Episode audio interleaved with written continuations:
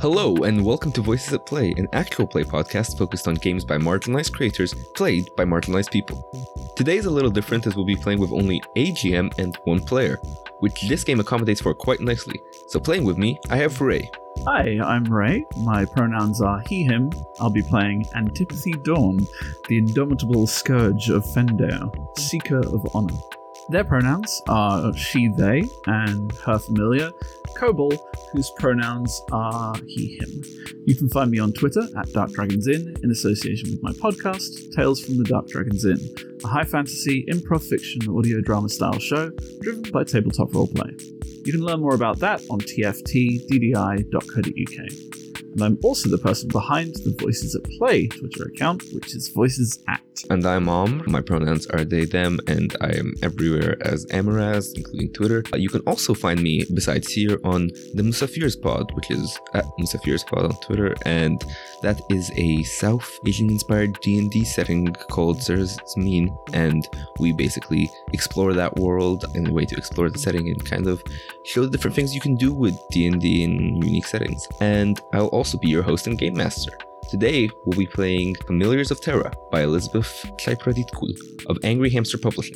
Familiars of Terra is a unique, card-based tabletop RPG centered around the Seekers and their animal companions, following their calling and pursuing their destiny, for better or worse.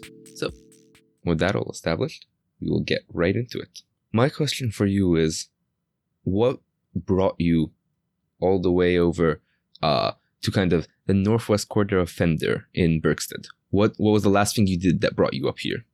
So what's in the north? Do you remember? Yeah, it's actually a mountainy terrain. You're getting close to the Jintel mountain range. Okay. And that's kind of to the west of, like, if you go further north, you're on the west of the Badlands directly. Got you. What was the last thing that I was doing here, or what am I heading here to do? Yeah, what brought you here? Did you just come here of your own accord? Did you have a mission or something that you did that deposited you here? Yeah, I think maybe because I'm still pretty new on my journey. Yeah. And when Kobol was little, he was pretty ill, and I made a promise with him that we would go exploring. That's a very, very small form of the promise. The promise itself was actually, we will discover the edges of the world, edges of the known world. But I think maybe, actually, you know what? I think that probably isn't something that Antipathy Dawn considers to be beyond her. She doesn't look at it and go, oh, I'm only 14. She's like, no. When's a better time to start than now? I think she is... yes, the Pokemon logic. If you're 13, time to send you off into the world. Pretty much. Except in Fendaya, it's pretty. It's unusual for someone so young to even have a familiar, let alone be a seeker. Right. But you know, that's just how Dawn rolls. I think she is in. Was it Berkstead, or what's the name of this place? Oh, Berkstead. Berkstead. She is there to meet, or she was there to meet with a really old person, probably one of the earlier seekers. Not earlier seekers, because it's been a tradition for hundreds of years. She's there to meet one of the oldest known cartographers in Fendaya. And I think she probably already has met them, and it wasn't as productive as she expected because they just hadn't taken her seriously. I think the opening scene we see is a bustling city street, and you would just a pile of scrolls and maps. They're like, if you're really serious, here's all the maps. Go read them yourself. Yeah, I think I'm the camera shot of that is I'm sitting on a street curb, and there's one in my lap, and I'm sort of looking at it, and I'm not an unintelligent character. I have my wits about me, and so I'm just sitting there. I'm looking at it, and just one arm behind my head, scratching my head. Antipathy Dawn is about 5'4". She's probably quite stockily built. She's got a warm, rich brown skin tone. She is wearing her hair out in a very... It's probably just sort of loosely grown in that it's just growing out. It's not sort of full fro length, and she has some of it tied up roughly into a short ponytail at the back. But it's more like a handful has been grabbed and something has been wrapped around it kind of thing. It's not neat. And the rest of her hair on top is just kind of loose. And she's just looking, sort of scratching underneath the back of where her hair is tied up. And she's just looking down and she's like, Kobol, I don't really think this is what we were looking for. And then we get a camera pan up just over her shoulder. And there's just... How would you describe the head of a pangolin? It's like there's a pinecone face with eyes just leaning down over her shoulder. It's like a cute pinecone that isn't as pointy. Yeah. And she's just looking at this thing and be like, I don't think this is what we're looking for. And then the camera shifts slightly to the right and there's just this huge pangolin head looking down over her shoulder. The tongue sort of slips out and pokes the map. I think the tongue catches just like a tiny ant from the corner of the map and goes back to being mostly uninterested in the map. Yeah, and then she's like, I thought that was an island. Ugh. And she brushes her hands across it and she's feeling pretty frustrated. Yeah. Not so much that like she's been given the maps, because I think ultimately for her long-term goal, for my long-term goal, the maps are pretty useful. It's just that what I was really hoping for from this person was maybe a recounting of something like a landmark that they saw, that they remember on the edges of where they got to in their journeys, or, you know, something that would tell me so that I knew when I was there and I was finally stepping out somewhere that no one had ever been. And they weren't really especially helpful. They were just old and cranky. And I think that's probably how Antipathy Dawn describes most people over 20. Yeah, that sounds like a classic 14-year-old. Mm-hmm. She's so old and cranky. Yeah. Speaking of older than 14 people, a man in a mining outfit and a mining helmet with a canary familiar, it kind of is wandering through the square, looking around. And they look at you for a second and they approach slowly. Hello. I'm, Do you mind moving? You're kind of in the light and your shadow's on the... I lift the map up. I'm like, I'm trying to read. I don't even look up. I'm apologizing. This won't take much of your time. I'm just wondering if you've seen a seeker around here. I've heard that there was one around.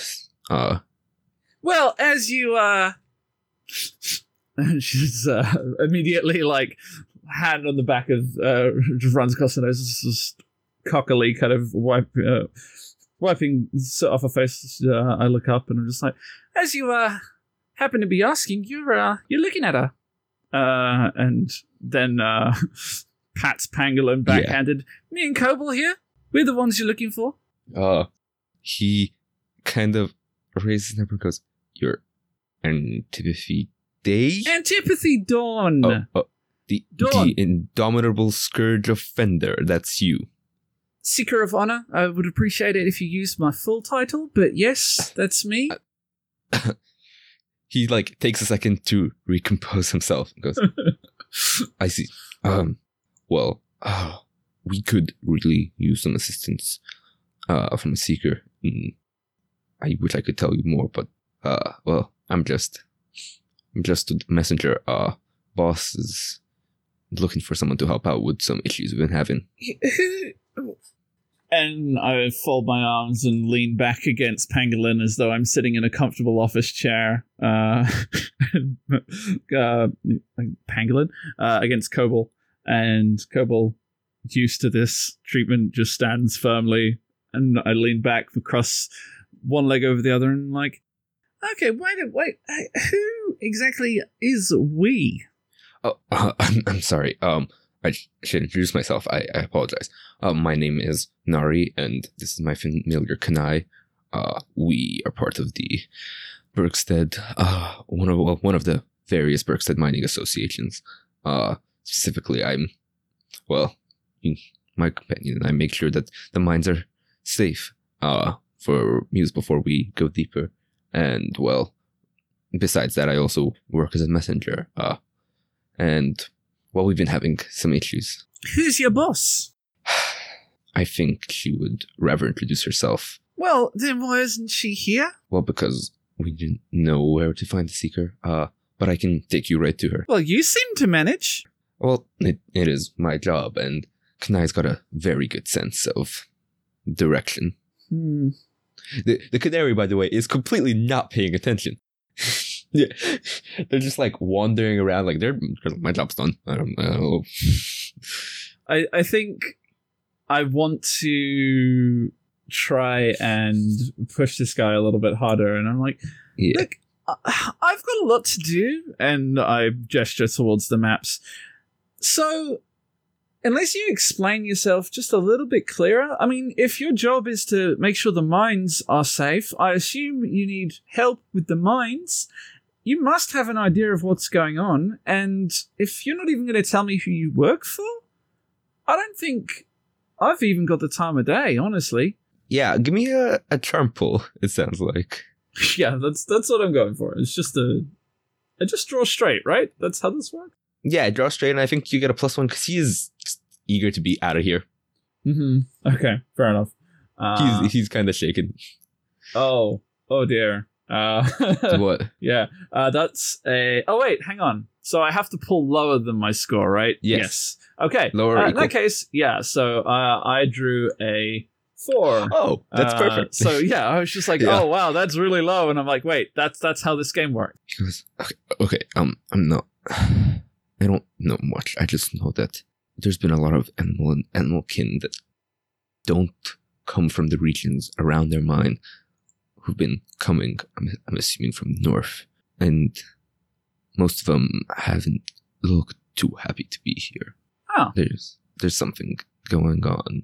And I mean, that sounds like something we could probably handle. What do you think, Kobol? Kobol has found a piece of dirt, and they're trying to dig for an anthill inside of it with their arms. Oh, did we mention that this pangolin has arms? Oh, yeah. Well, all pangolins have arms. It's just that Kobol has forearms. I think we haven't really described Kobol at all, except for his face. Let's take a brief moment here. So... What this guy is seeing is this short, like 5'2", 5'4", I've forgotten what I said already, a little bit fuller in the face, 14-year-old kid. Yeah. Leaning back cockily against a pangolin. Pangolins, on average, like a regular pangolin, are 2 to 3 foot long. Then there's the largest breed of pangolin, which are about 4.5 foot long. But due to being a pangolin kin, a pangakin, if you will, Kobol is an extra large giant pangolin, which means that he is 9 foot long, head to tail. I think that means he probably stands at about 7-ish foot upright, and the rest is tail. He also has forearms. Instead of the usual 2. So he has 2 that stem from what you would consider to be the shoulder joints. Mm-hmm. And then about a foot lower, there's a second pair of clawed arms. And they're not sort of mutant arms or anything. They're just naturally looking. They look like regular pangolin arms, but they're just an extra pair of them. And from his back, stem a large pair of wings. The wings themselves, I like to think of them as though they're made of pangolin scales.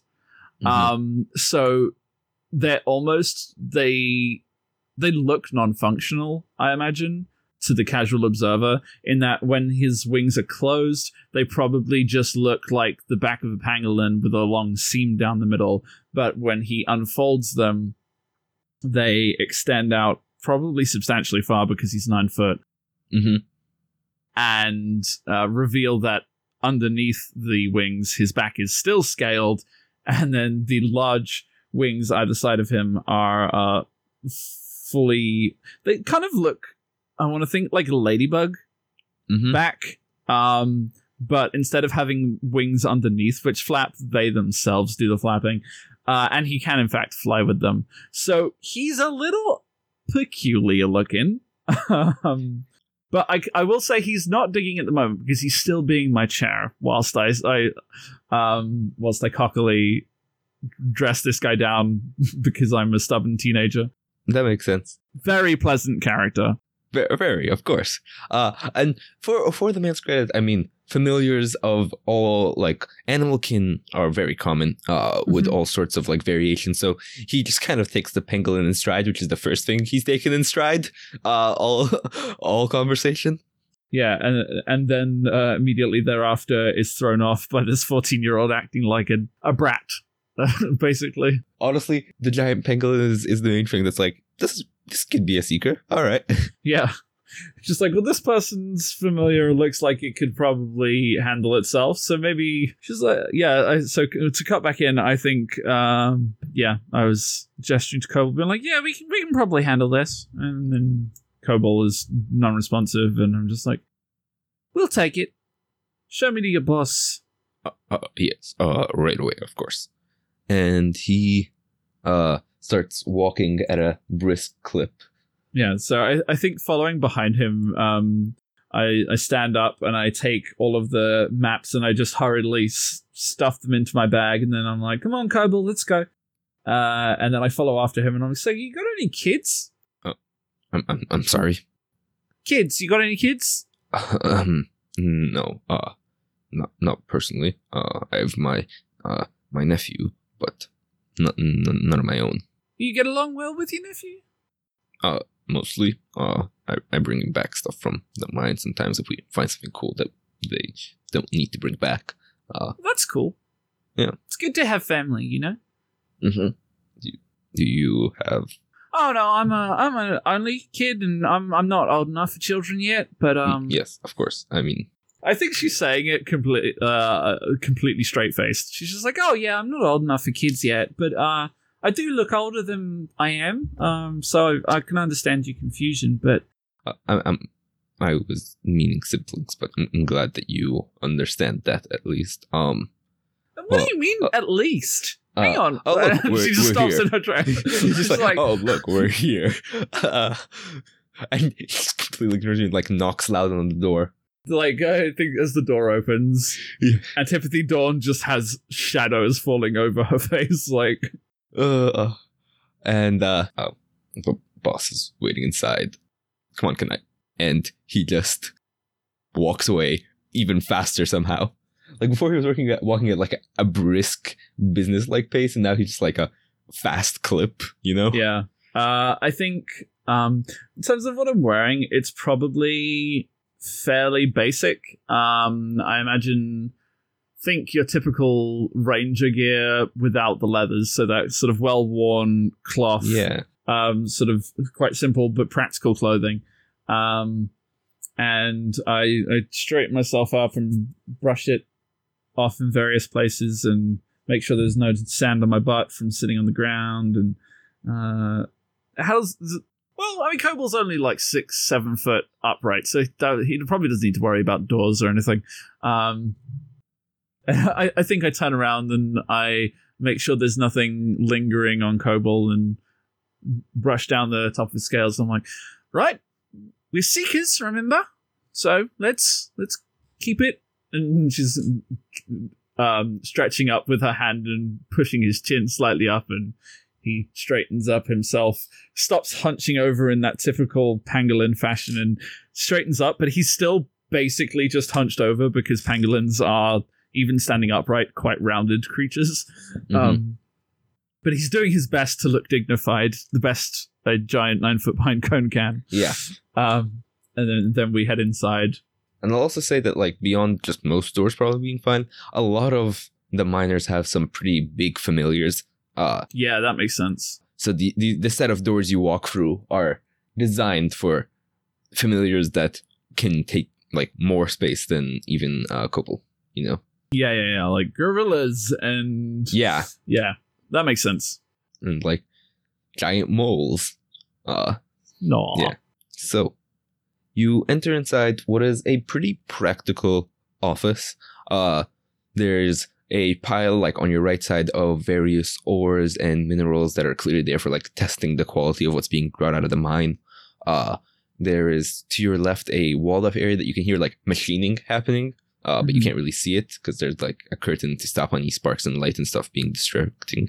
And in front of you is a desk hunched over, which is a foreman in, like, pretty practical slacks. This is clearly not someone who just sits in an office all day. Their clothes are, like, dusty and clearly well-worn and well-used to being in the thick of things.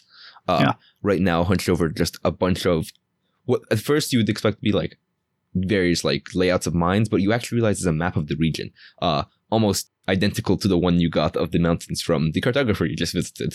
Nice. And she looks up as you walk in. Hello. Come on right in. You must be the seeker. At that, I walk forward and performatively do a very courteous bow and stand upright and say, Antipathy Dawn, indomitable scourge of Fendir, seeker of honor, at your service. I hear that you have a problem. Yeah, and she does a slight bow and goes, yes. No, please, that's not necessary. Well, thank you. I do not have a fancy title as yours, but... Oh, also, this Kobol. So she's like, I think Kobol's just staring at her really huffily, and she's like, sorry, this is Kobol. He's with me. Of course. Would Kobol like a treat? We keep all manner of supplies for familiars in my room if you would like one. I look around, I'm like, where's your room? Right here. And she, like, reaches under her desk, and as she's reaching under her desk, Kobol's tongue just slowly reaches down, and I think by the time she looks up, there's just a tongue reaching past her. She smiles. She's used to all sorts of just behavior, and she pulls out this box, which she spins around and, like, opens the top, and there's various, like, almost, like, they look like normal cookies, almost. But they're very clearly, like, a variety of choices of, like, flavors and textures, and even ingredients designed to be just, like, consumed by different familiars. And because I wouldn't mean to presume, so please go ahead and pick whichever works. I think, like, he picks up a cookie with his tongue, and then, like, slowly brings it back, and I just, Kobol. And then he expectedly just waits there, hanging this cookie over my face until I take it and start just smashing it in my hands because they don't have teeth.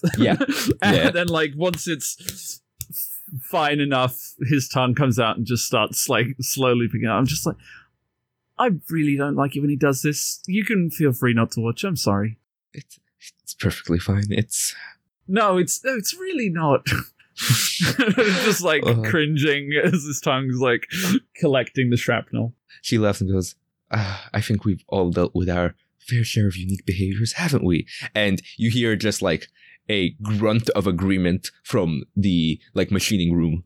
Well, I look forward to meeting your partner. So what can I help you with? Yes. I'm sorry. We got all caught up. I did not introduce myself. I'm Mungan. Mungan? Is that correct? Yeah, Mungan. Okay. And I am the foreman of the mines around here. And, well, one of the things that does is it lets me keep my head to the ground, as it were, keep an eye out for what's happening in the areas of the mountains that a lot of people don't travel to as often. Well, that sounds like the kind of thing that interests me. I'm quite big on exploration, if you will. Ah, well, then perhaps this will be an opportunity for you to see some of the mountains, as, well, a lot of the animals and animal kin that traditionally live in the north have been finding their way down, and quite honestly, I don't think this migration is voluntary. This is more frequent and hurried than anything we've ever seen before. You think somebody's disturbing their home? I think it might be worse than that. We've not been able to get close to them. A lot of them are even a little uncertain of contact with strangers, but the ones that have, we've seen some signs of attack. What kind of attacks? Are you talking, you know, animal kin bite marks, scratches, or weapons? No, not weapons, thankfully. But yes, animal kin and, you know, the occasional. Well, at first it started with what we would assume would have been just a natural disaster, some, like, fallen branches, that kind of thing. But as the quantity increased and we started identifying some animal kin marks, we realized perhaps we needed to call for assistance. I mean, that makes sense. You should leave this sort of thing to the professionals. And again, once as soon as it's like acknowledging they need help, I feel very self-important. And I'm just like, well, yeah, of course, you know, that is what I'm here. Well, it's not what I'm here for, but I'm more than happy to help. So is there anything more that you can tell me that you think, what are you thinking it might be? Well, it's possible that this could just be the same thing we thought initially, you know, a natural disaster caused disturbance and some of the animals and animal kin responded less than pleasantly to it. I'm sure it's probably all there is. Have they been hostile towards people? The ones that have come south? No. They've been more scared. It's also like probably evident that she has another theory that she's hesitant to even voice. Yeah, I think Antipathy is just going to be like, well, you know, I mean, natural disasters happen, and unfortunately sometimes there's not a lot you can do about it. I mean, if the animals and the animal kin in the area are being displaced by something that's naturally occurring, we shouldn't really interfere. But if... I mean, you're much more familiar with this area than I am, and I hate to go into anything unprepared. So if there's anything that you think I need to know, it would be real helpful if you could just tell me. Because I don't personally want to get hurt if I can avoid it, and I certainly don't want to hurt anything unless it's necessary. And I will push a charm for that as well if you feel it's required. I definitely think it is. Woo! Exactly. Wait, so it's equal to or under? Or... Yeah, equal to or under. Okay, well, in that case, it's exactly on. Cool. I'm hesitant to even say this, but, well, you know, this could always be the work of a judge. I mean... let's not jump to conclusions. That's seems pretty. What makes? And I think I'm as soon as she said that, I think my whole body language changed, and it's not necessarily like it's hard to express because I feel like judges, though we know they exist, are also sort of like when people talk about, you know, mutants from the Badlands. Yeah. Everybody knows they're a fact of life, but also, like, have you ever really seen one? Yeah. And it's the kind of thing where, like, you know, the crops have gone bad, must be mutants from the wildlands. Oh, my dog was angry at me today. I guess a judge crossed its path. Mm-hmm. It's the kind of equivalent of the boogeyman. Yeah, exactly. I think I'm trying my best not to show that in my body language, but there's definitely, I mean, picture a 14-year-old trying not to let on that they've just realized this adult is an idiot. Yeah. And, or like, you know, like your grandmother's just said, oh, let me read your fortune for you. And you're like, sure, grandma. Yeah. Okay, I'm just like, you know, let's not jump to conclusions. You're right. But I will Thank you for letting me know. Well, there's one other possibility that might not involve that. And she like gestures vaguely like she doesn't want to say that word again. Mm-hmm. Goes, there is a older animal kin, a rarity of its kind that lives in the north. Honestly, you'd have to see it to believe it, but that's the thing. When we sent a scout to investigate the area from afar, they didn't see it. And it's possible that the absence of such an integral figure to that area might be causing a disturbance. What sort of animal kin was it? No one really knows. Well, it can't be that integral then. Well, none have really ever approached it. We've seen it from afar. So you just know it's big? How big are we talking? It's about the size of a tree. It usually seems to be just living its life as one most of the time. But we know it's an animal kin because it moves from place to place. Okay, but like a little tree or a big tree or like a really, really big tree? Because it's nothing personal. That doesn't give me a lot to go on. Mm-hmm. She pauses and collects her thoughts for a moment. It's about the size of most of the other trees in the area. So she looks up at Kobol. Because Kobol is like 9 foot head to toe, right? Yeah. 1.5 times their length. And points at Kobol. Okay, like a medium tree then. Yeah, most of the trees aren't too tall. This isn't the densest of forests, but it's notable enough. Okay. Well, I guess I'll look for signs that a medium tree-sized animal is not there. We know where we last saw them, and she goes, "Do you have a map? Do you need one?" And she like goes to hand over her map. I look down at my bag, which is just bulging, and I pat it resignedly. I'm like, "Hun, I got more maps than anybody has any need for." You visited the cartographer. Thanks. If you want to show me where it is on your map, I'll just update mine later. Of course. And she like marks a location. I definitely pay good attention to that and commit it to memory. And I will indeed do as I've said and update my map later. Perfect. And she goes, you might also, being quite frank, we're miners. Our job is to make sure that the mountains stay safe, that we don't disturb the ecosystem too much, and that we are able to extract the resources we need without harming the environment. But handling scared familiars is not our strong suit. You might be able... Yeah, I mean, it can be pretty dangerous work. Yeah. You might have better luck with some of the ones that have left than we did. If you keep walking north, you're bound to run into them. Migration has not stopped. Okay, well, it sounds like you've told me most of what I need to know.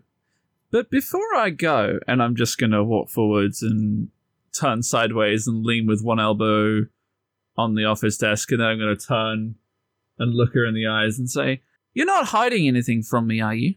You and your people haven't been mining where you shouldn't, right?" She gives you the, most, piercing stare back and goes, "I have dealt with a lot of accusations in my life. Hey, it was a question. And never once have they been true. I do my utmost to do my job, properly." I'm gonna pull charm. Yeah. Hang on. I guess wit, because I just want to check whether or not I'm. Oh, that makes actually, sense. That's a fail. So I don't know what the outcome of that is. So that was to pull a wit, which. Yeah. I sort of was reading that my ability to determine whether or not she is telling the truth. So what sense do I get from that? I think you just get nothing. Yeah, I can't get a read on her. This is the practiced shutdown of a professional who's used to dealing with these kinds of accusations. Stupid adults. Yeah, that's fair.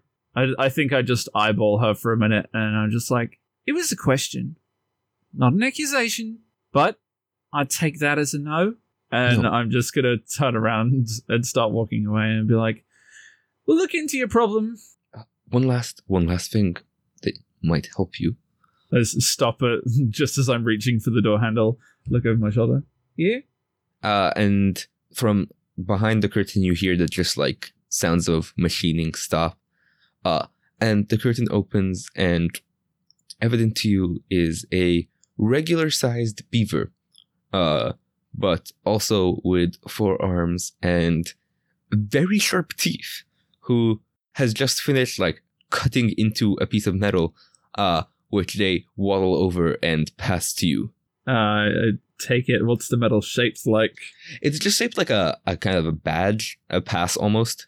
And she goes, this will let you use the cable car to head north towards the mines. It's the one that we use to get to the mines, and should help you get to your destination faster. I try to hide my excitement at riding the cable cars. I'm like, oh, yeah, sure. That's great. Thanks. And quickly like stuff the metal thing into my bag, and then I bow politely to the little beaver, and I'm like, thank you, sir.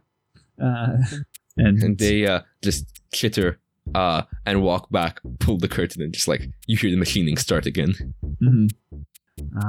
We'll let you know what we find. Come on, Kobol. And then I walk out. You've been listening to Voices at Play, building a table for everyone. Things aren't over yet, so please join us for the next episode. If you've enjoyed the game we're playing, and it sounds like it might be a good fit for you, please check the links in the show notes and on our website, where you can find a direct route to order a copy for yourself and get playing today. Voices at Play is completely not for profit, but it does incur costs. This show is brought directly to you by the generosity and support of listeners like yourself, who support us on our Patreon. $1 pledges are the lifeblood that make this project work, so if you're able, please head over to patreon.com/voicesat and pledge to join our little community, working to make the tabletop role-playing space a more diverse, vibrant, and inclusive place for all. Until next time, we'll just keep on playing.